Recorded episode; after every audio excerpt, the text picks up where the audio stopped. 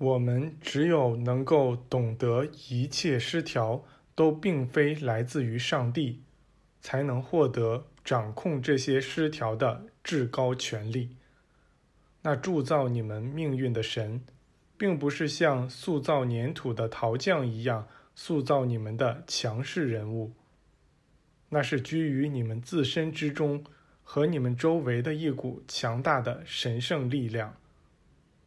我们也可以在所有实体中，在所有物质周围找到这股力量。你们可以随心所欲地运用这个力量。假如领会不到这一点，就不会对自己有信心。治疗失调的最强有力的办法是知晓它并非来自于上帝，知晓上帝从未创造过它。大脑能够收集并记录一件物品发送出的由眼睛所传递的波，它能记录下光、影和色彩的振动。它也能借助内视力将其复制，从而使之显现出来。这样，我们便可重新看到那些有形的画面。你们每次在照相机里将一块感光板置于光中时，就是运用了这个现象。那块感光板接收并记录你们想要拍摄的对象发出的振动，在这之后要把效果固定在那块感光板上，以使其变得持久、可见。过不了多久，你们就会发现，人们可以记录并放映被拍摄对象的运动和色彩。人们会先把这些运动和色彩固定下来，然后按照它们被记录时的振动频率，将那光与色放映出来。对于思想、话语和行动来说也是如此。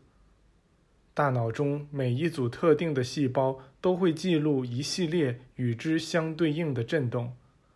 当我们把这些振动再次投射出来时，就能按照其原始频率将其准确地再现。只要那些特定细胞中的每一个都被保持在适当的运行状态中。还有一系列特定的脑细胞能够接收、记录、固定并再现和放映由其他身体或形态发送出的思想、行为、动作和图像的振动。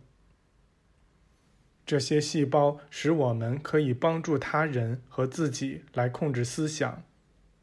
也正是通过这些细胞，像战争、地震、洪水、火灾这样的事故和灾难，以及所有世俗之人被迫承受的不幸，才得以出现。某个人看到一件事发生了，或者想象它发生了，与之相应的振动便固定在了上述细胞上，然后这振动被发送出去，并显现在很多大脑的相应细胞上。如此发展下去，直到那个事件被牢牢确定下来，以致它真的发生。所有这些动荡都可以避免，只要人们立刻取消相应的想法，只要人们不允许那些振动固定在脑细胞上，那么这些想法就再也不能引起反响了。所有的灾难都是通过那些细胞而被预告出来的。此外，还存在着一系列特定的脑细胞，它们能够接收、记录和固定来自神圣思想的想法及行为的振动，而一切良好、适当的振动都是在这神圣思想中被创造和发送出来的。